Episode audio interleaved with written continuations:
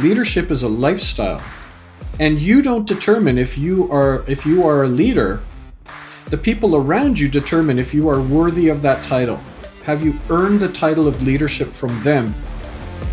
You're listening to Lead Through Values, where America's Chief Culture Officer, James Mayhew, helps you create a high performance workplace by building strong leaders, enhancing communication, and accelerating productivity. And now, here's your host, James Mayhew. Welcome back to Lead Through Values. This is James, and I am super pumped today to be able to introduce you to a wonderful gentleman that I had the pleasure of meeting, um, you know, in this virtual world. Sam is uh, Sam is out in uh, Vancouver, British Columbia, and I'm sitting here in the green flyover state of Iowa. And he and I have never met in person before, but we really struck up a wonderful conversation, getting to know each other and said, "Hey, we let's do a podcast. This is going to be a great fit."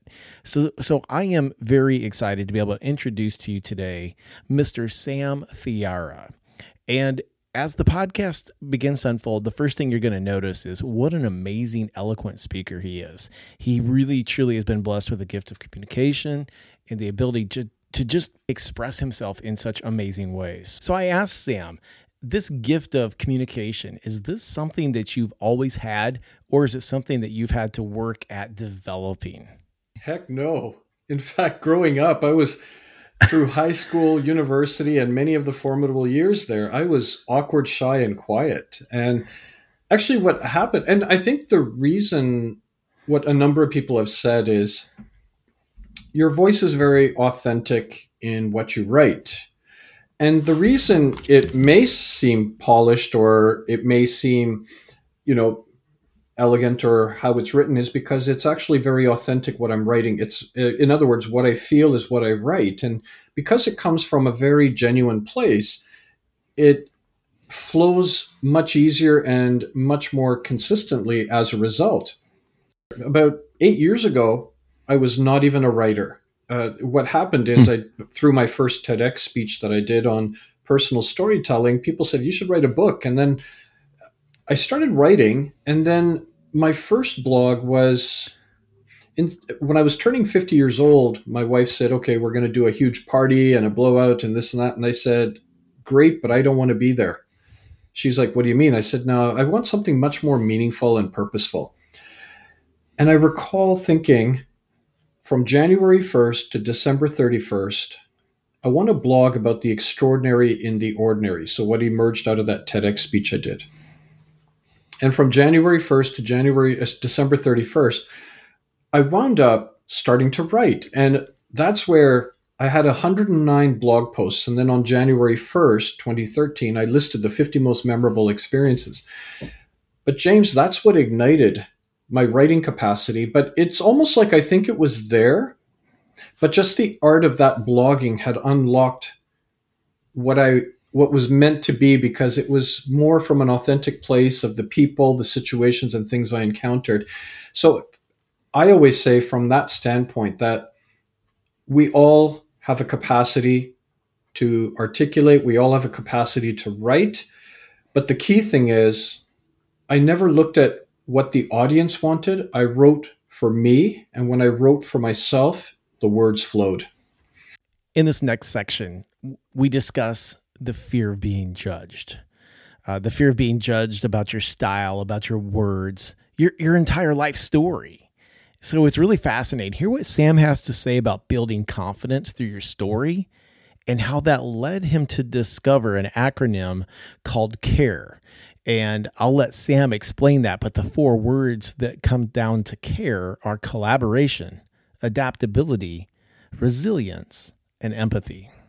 I think sometimes we have this fear. We have a fear of what people may think or what people may judge me like.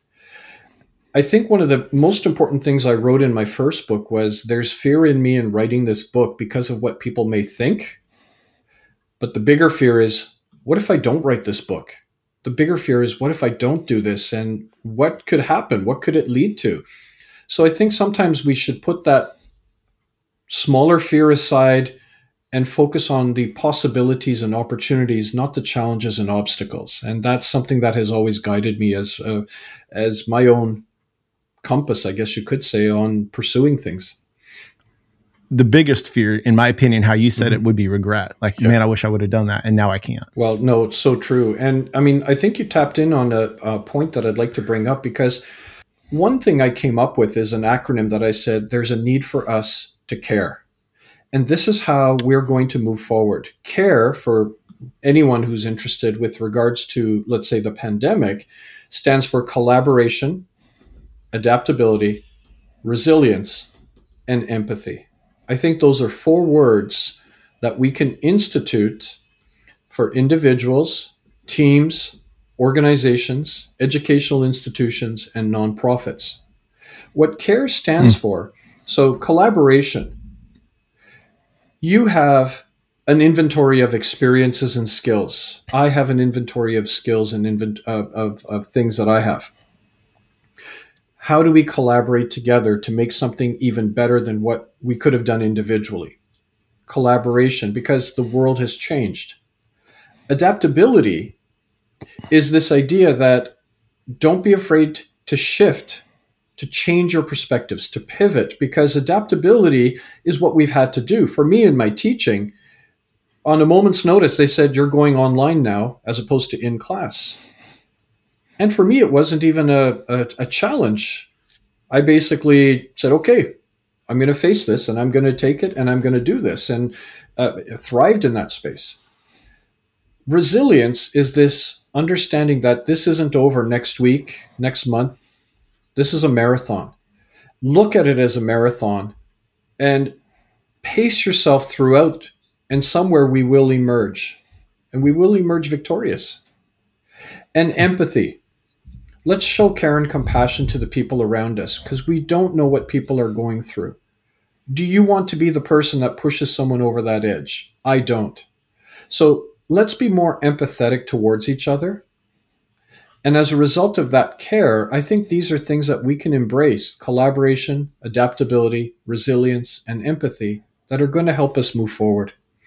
And, and Sam, what's interesting about them, those are, are learnable. That means they're teachable, yep. they're coachable, right? Do you agree? Oh, totally. I mean, and that's where it goes back to, James, what you had just said about those small fears. I mean, adaptability. I mean, there's always a resistance to change, but when you're forced into it, you suddenly realize it wasn't as bad as we thought it would be.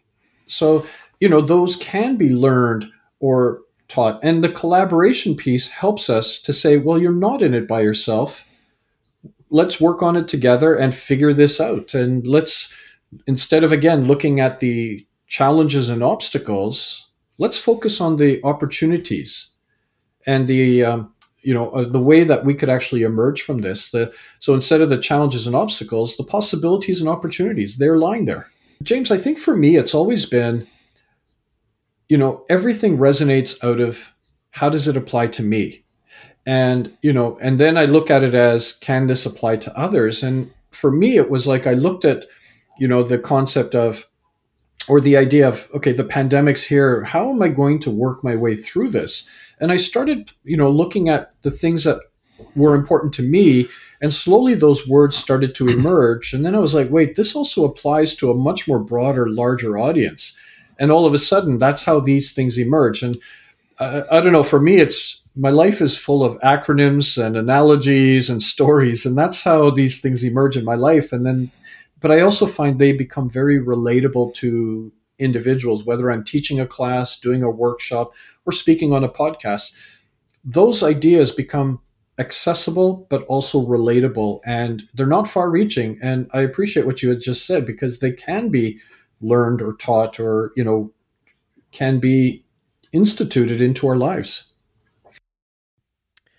I should let you know that when we originally recorded this episode, this podcast was done in uh, October or early November of 2021 and I've had some delays in being able to get episodes published, and now we're back at it.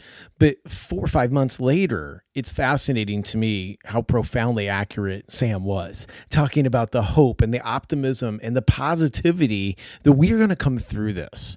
And we just need to continue to learn how to apply his care philosophy to that. Now, in this next section, this is a very interesting topic for me. And if you love this podcast because you you follow leadership and, and that's what I tend to talk about a lot, is Sam introduces the concept now of leaders and followers. And, and I'll just say at the beginning here that typically uh, we don't want to talk about followers. We don't want to have leaders that create followers.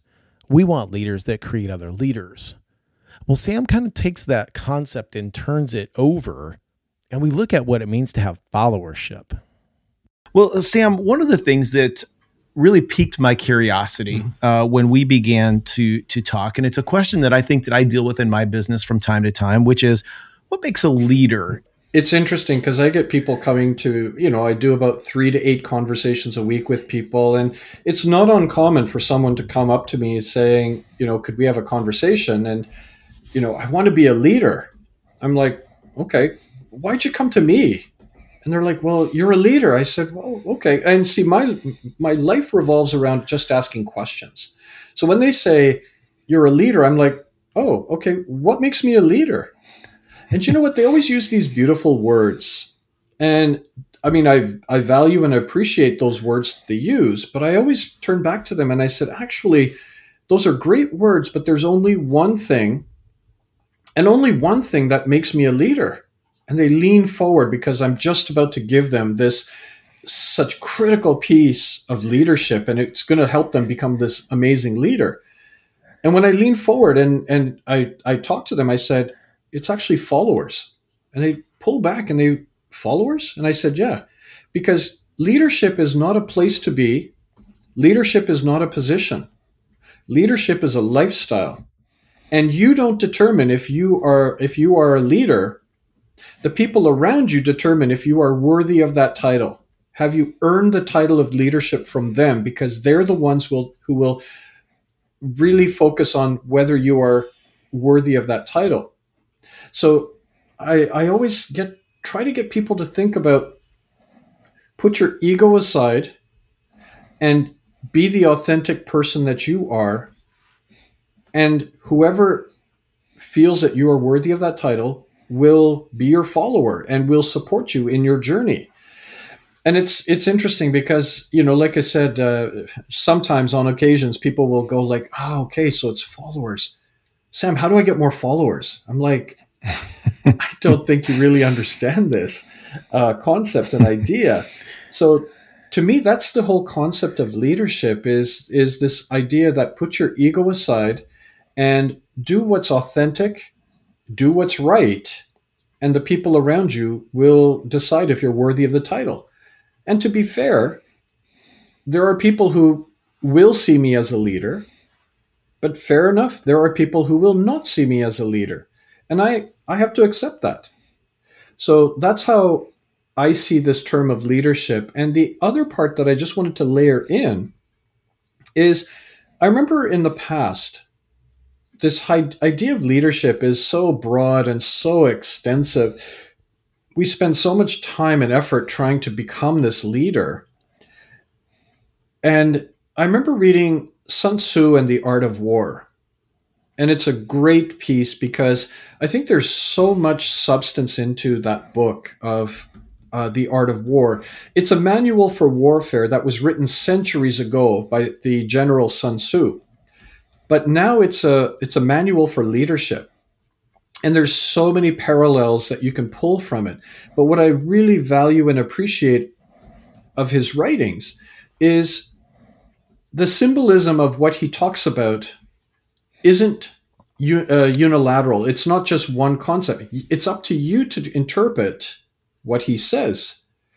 For example hmm. sun tzu said in in a military standpoint if you are on the verge of victory and you encircle your enemy, they are going to fight you to the death because they are going to die, but they are going to take as much of your people and resources as they can as they are being consumed.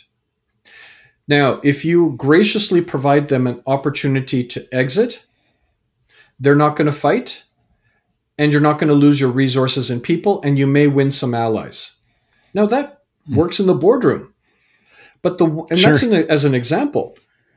But the one that really resonated for me um, when Sun Tzu said, At time of peace, a gentleman keeps a sword by his side. And that reflected my leadership. That sword is my leadership. It reminded me I don't have to be a leader 24 7. But if an, something emerges where I need to jump in, I need to, you know, take more of a responsible role, my sword or leadership will emerge and I'll do what is required. And at the end of it all, my sword or my leadership goes back in the sheath and I can step back. I don't have to be this leader 24 7. So that's an example.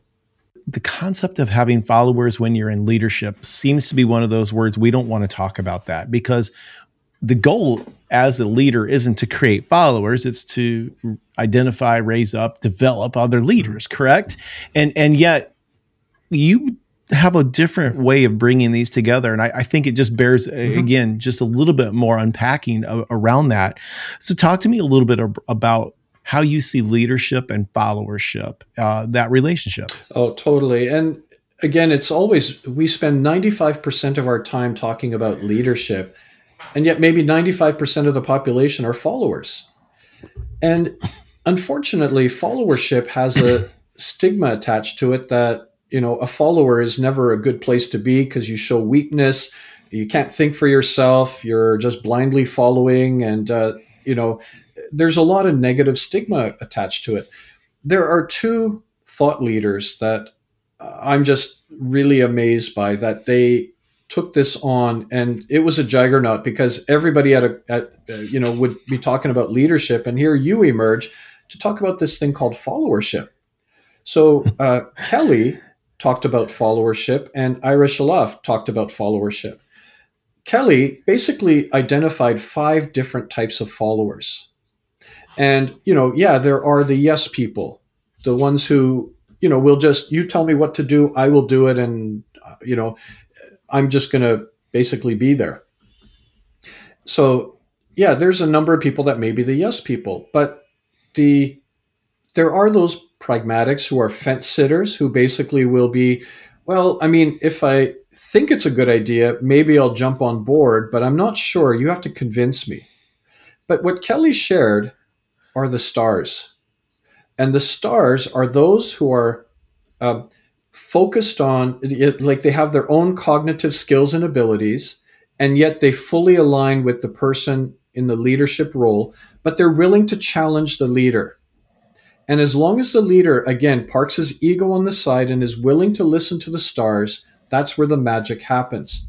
So it's all about followership is being an amazing follower that can actually support the person. And it's interesting because we may not see them, and there may be an argument that, but is the star not maybe a rising leader? Okay, maybe.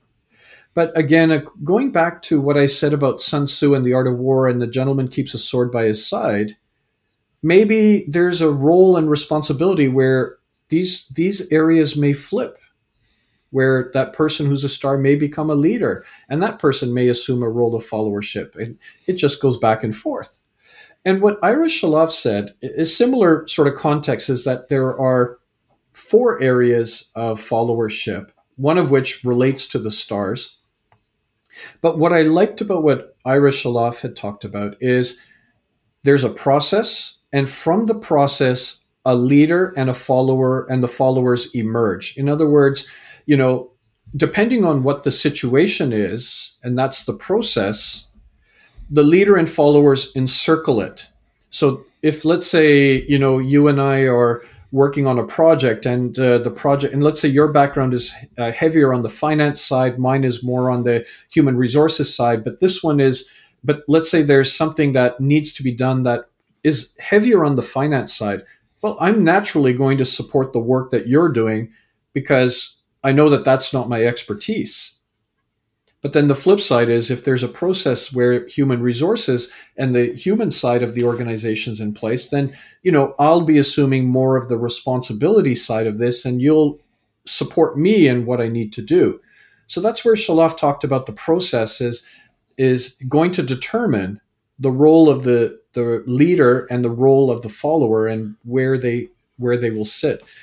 I just think we really need to focus on followership as a complementary piece to a leader and remove that stigma that followers are basically mindless people who just are yes people and things like that because that's not what a follower is. When you talk about an authentic leader, is that something that you can coach and what what do you teach people. Or coach them through so that they come across as more authentic? Well, the authentic leader is someone who actually has confidence and realization of who they are as an individual, not what they do. So if you spend the time to focus on like who you are, all of a sudden authenticity emerges because this is who you are. One of the exercises that I, I have people work on is what I call the five core elements piece. In other words, what are the five things that you are not willing to compromise in life and career? Not just career, but life and career. So for me, the five things that I'm not willing to compromise servant leadership, story sharing, activator igniter, champion enabler, and community do gooder. As a result, this makes me who I am. I am not willing to compromise those five components. And as a result, that helps me to now become authentic to those five critical elements. So when I'm working with people, first and foremost, let's put the leadership thing aside and let's start mm-hmm. focusing on who you are. And when you come up with these five critical elements, now that becomes more authentic to who you are. It's almost like oftentimes, and I'm working in that corporate sector, everybody is wearing the same size suit. I call it a 52 short. So you can see people. Now, it may fit one or two people in the office, but majority of the people are wearing a 52 short suit. Now, I'm a 42 regular, meaning the sleeves are too short, the the uh, trousers are too short, and it's going to be a double breasted on me, but you know, I could do it, I could wear it, I could do the job, but it just doesn't fit. What I'm trying yeah. to create is a tailored suit for an individual because by coming up with something that is authentic to you, you can now balance all of this what you're working on does it resonate? Is it really who who you are? And if it's not how do we move forward? Now the way that i come up with those five core elements or help people find the five core elements it's all about reflection and introspection so I'll say, tell me about a job you have right now or jobs you've had in the past. What did you like about them? What did you not like about it? But the important part is to ask why. What about when you were in school? What courses did you do that resonated, that didn't resonate? Why? And what do you like to do on your spare time? Why? And it's interesting because when we start peeling that onion away. And by asking that question of why, things start to emerge. And uh, for example, it's not uncommon for when I ask, tell me one thing that you are not willing to compromise. And people will say, well, family, family is really important to me. I'm like, okay, why is family important? And then they go down a pathway and they tell me why family is important. And part of what emerges is they say it's those relationships and the connectedness I have to the people that I'm closest to, like in my family. And then by through that, I would ask them, okay, so does that relationship and connectedness also apply to your fa- uh, to your work environment? And they're like, oh yeah, for sure. Did it also apply when you were in school? And they're like, oh yeah, absolutely. When you're doing your social thing that you've mentioned to me, does that matter? And they're like, yeah. So I'm like, okay, can we replace family as one of the authentic pieces as relationships and connectedness? And they're like, oh, that makes total sense. And I said, okay, now you have one of your five core elements. Anything you do in life has to embody the relationships and connectedness that are important to you. That's an example of how I I start to extract or pull and start to make that tailored suit for somebody. One thing that you can count on in business is that there is going to be times when there's going to be conflict. two people are going to be approaching situations differently, thinking about how they would do it and why their way is better. Uh, one of the best ways to have healthy conflict resolution is through open communication and transparency. Now, Sam's going to be talking about a simple but brilliant exercise that he uses in his trainings uh, that I just love. I mean, oftentimes when I'm working with organizations, uh, I use an exercise. It's a simple little exercise. And I do this in my class as well, that hopefully really opens the eyes of what people can contribute. And it's a simple exercise and it's on perspectives. Unfortunately, people hold their perspectives as the truth uh, to them. You know, this is the way things should be done and how things should be done.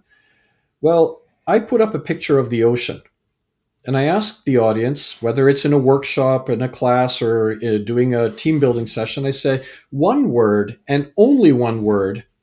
What do you see here? And then we go around and I write on the board all the different words.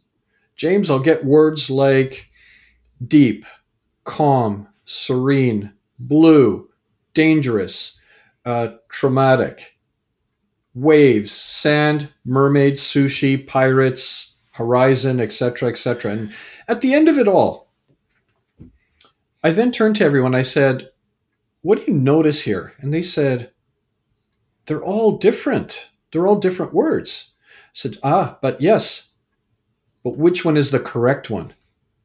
And then they look at me and they say, Well, they're all correct. I said, No, no, as a manager, I have a word. And my word is calm. So the one who saw serene, deep blue, yeah, you know what? We can work together because, you know, we're in alignment. But you know what? The person who sees tr- uh, danger, like, I'm sorry, we can't work because you don't, you're not yes. in, you're not seeing the way I see things. And the person who sees sushi, sand, salt, etc., etc., like, I'm sorry, like, you guys are totally out of this. But then I turned to my audience and I said, the person who saw mermaids, sharks, sushi, pirates, etc., do I need them? And people are like, well, yeah. I said, well, well, why do I need them? They don't even think the way I do. And they're like, that's the why. That's the reason why is because you may be a think a particular way, but someone else will contribute value in a different way. And I said, exactly. See, I am a very broad conceptual thinker. That person who sees, you know, sharks, sushi, etc., they're going to see the holes that I don't, but I have to be big enough so that I'm willing to listen to that person and not push my agenda, not push my perspective upon other people. So when you are more open to perspectives and not hold them as your truth that this is exactly the way it is, people are more open and willing to contribute. I look through the world through my lens of strengths. Yeah. And because of that, it's natural for me. Mm-hmm. It's easy for me. It's effortless for mm-hmm. me. And if you were to be able to pick up my glasses, if you if you mm-hmm. think of the analogy this way, and you were able to look through that lens, then you would see exactly the same things that I see. Well, we can't really do mm-hmm. that. And what ends up happening is when you're operating and you you tend to see the sharks in the water, and the other person sees the mermaids in the water, for example, uh, there's going to be some conflict there one sees danger, one sees beauty, or or you know romance, or whatever we're trying to you know to say there, uh, mystery, mm-hmm. and then we don't want to work with that person, mm-hmm. and and to me that's a form of bias. Right. It, it, it is, and, and it's this is unconscious. We we tend to think about bias has to be around something much more obvious than that. The the pace and my priority. Um, the way that I see the world mm-hmm. actually really guides us because when you said which one is right? Well they're all right. And which one you know do we need that that perspective in here? Of course we do. Yeah. well and, we see it until we have to actually have to make it happen. Well and the quick little exercise i do prior to set that one up is i put up a slide with the term and phrase you make ugly look beautiful. And then i ask the class or the workshop or the group okay you make ugly look beautiful. Is that a positive statement or is that a negative statement and it's always interesting because, you know, you might get a 30 70 split, you might get a 50 50 split, etc. But, and then I start going around the room. Okay, you said it was a negative statement. What makes it negative? And they said, well, the word ugly just sort of jumped out at me. Then I turned to someone else and I said, Well, you said it was positive. How, how come it's positive? Well, I mean, it's like you took something that was ugly and made it really nice. And you know, and it, it, uh, what I always tell people is the people who saw that as a as a negative statement doesn't mean they're a negative person. The person who sees it as a positive statement is not a positive person. What it does is through your lens, as you mentioned, you are pulling it. So some people, when they see the word ugly, it just stops them. It's like saying, James, you're a great person, but, and then you add on to it. So anything after the but erases everything that you just said. So some people see it that way. Whereas Sam, I just got oh, yeah. I got to say something real sure. quick, real quick in this is the word that's coming to mind right now is disruptive. Yeah. You're disrupting mm-hmm. thought. Yeah and that in itself is perceived a lot of people have a negative connotation like oh we're not supposed to be disruptive yeah. and yet you're flipping that and showing the power of it i'm sorry just oh, no. it, i just had to to like illustrate that real quick because it was so obvious and that's a cool thing please no, continue no. though but that's where um, when when we then decipher it or peel that onion skin away and we say you know it it doesn't mean that it's a negative statement or a positive statement it's a perspective you hold and you have your own reasons i mean you know, you make ugly look beautiful. I mean, on the one hand, it's like, well, you're still ugly, but you're at the top end of ugly. Or you've taken something that's distasteful and you've made it beautiful. And there's many different ways that you can interpret. And then that leads into the ocean exercise where we go even deeper into the concepts and ideas. As we wind the conversation down here and we kind of reflect on these exercises that Sam is talking about to help people see in a new way uh, he closes with how to find the extraordinary in the ordinary. And he does that through illustration with a single jigsaw puzzle piece. When I did my first TEDx speech, it was about discover the extraordinary in the ordinary. In other words, we live in a world that we deem ordinary because of our routine but embedded in the ordinary are these tremendously extraordinary experiences. And and these extraordinary experiences we may think they need to be epic but they don't. It's the small things that really become extraordinary. So what i did was uh, years ago i started doing this. I gave single pieces of, of a jigsaw puzzle at an event that i was at and people took it and they just you know put it on the table and i hadn't said anything but i just gave everybody a single piece of a jigsaw puzzle. And then i got up and i said you know you'll notice that somewhere by you or you know by your beer glass or your wherever there's a single piece of a jigsaw puzzle. And people sort of picked it up and they looked at it. I said what can i do or what can you do with one single piece of a jigsaw puzzle once you walk away from here and they were looking at me a bit confused and they were like, Well, not much, because it's one piece. I said, This is what you feel like. You feel and you are that single piece of a jigsaw puzzle, but you don't know where you fit in and you don't know what the bigger picture is. Well, I'm going to make whatever that is, ordinary, into extraordinary. And then I pulled out a satchel of all these puzzle pieces. And I told the audience if I give you a single piece of my jigsaw puzzle, do you realize my puzzle will be permanently incomplete without you? Do you realize how important you are to me? Because without you, I cannot finish this. And all of a sudden, I physically saw a transformation on all these faces. And these puzzle pieces that were sort of on the table suddenly went into wallets and purses. I, to date, I've given about 5,000 pieces to remind people how important they are. And I've heard back from people saying, it's taped to my mirror. It reminds me someone told me how important I am. It's traveled in backpacks around the world. It's in curio boxes. It's in wallets. And when I see people at events, they pull out the puzzle piece and they show me. It's one of those simple reminders to say we are all connected. We are all part of someone's puzzle. And your part is important because without it, there's not like, if you work on a jigsaw puzzle, there's not like one overwhelmingly important piece. They're all important pieces because without it, you can't finish it. So that's a reminder about this whole aspect of connectedness is the fact that, you know, you may sometimes feel like that single piece of a jigsaw puzzle, but you are extraordinary and you are part of something bigger and you are part of other people's puzzles. That's simple. It's really, really great. Well, Sam, as uh, as customary here, I would love for you. I, I know you're the author of two books. Right. Uh, tell us a little bit about your books, where mm-hmm. people can get them, and if somebody wants to to connect with you further, sure. what's the best way to do that? Sure. So the first book that I wrote emerged out of my first TEDx speech, and it was uh, discover that extraordinary in the ordinary, and how can you build stories. So the book is about personal storytelling, and it's providing the tools and the processes that you can actually build your stories. So that's where the book is Personal Storytellings Discover the Extraordinary in the Ordinary.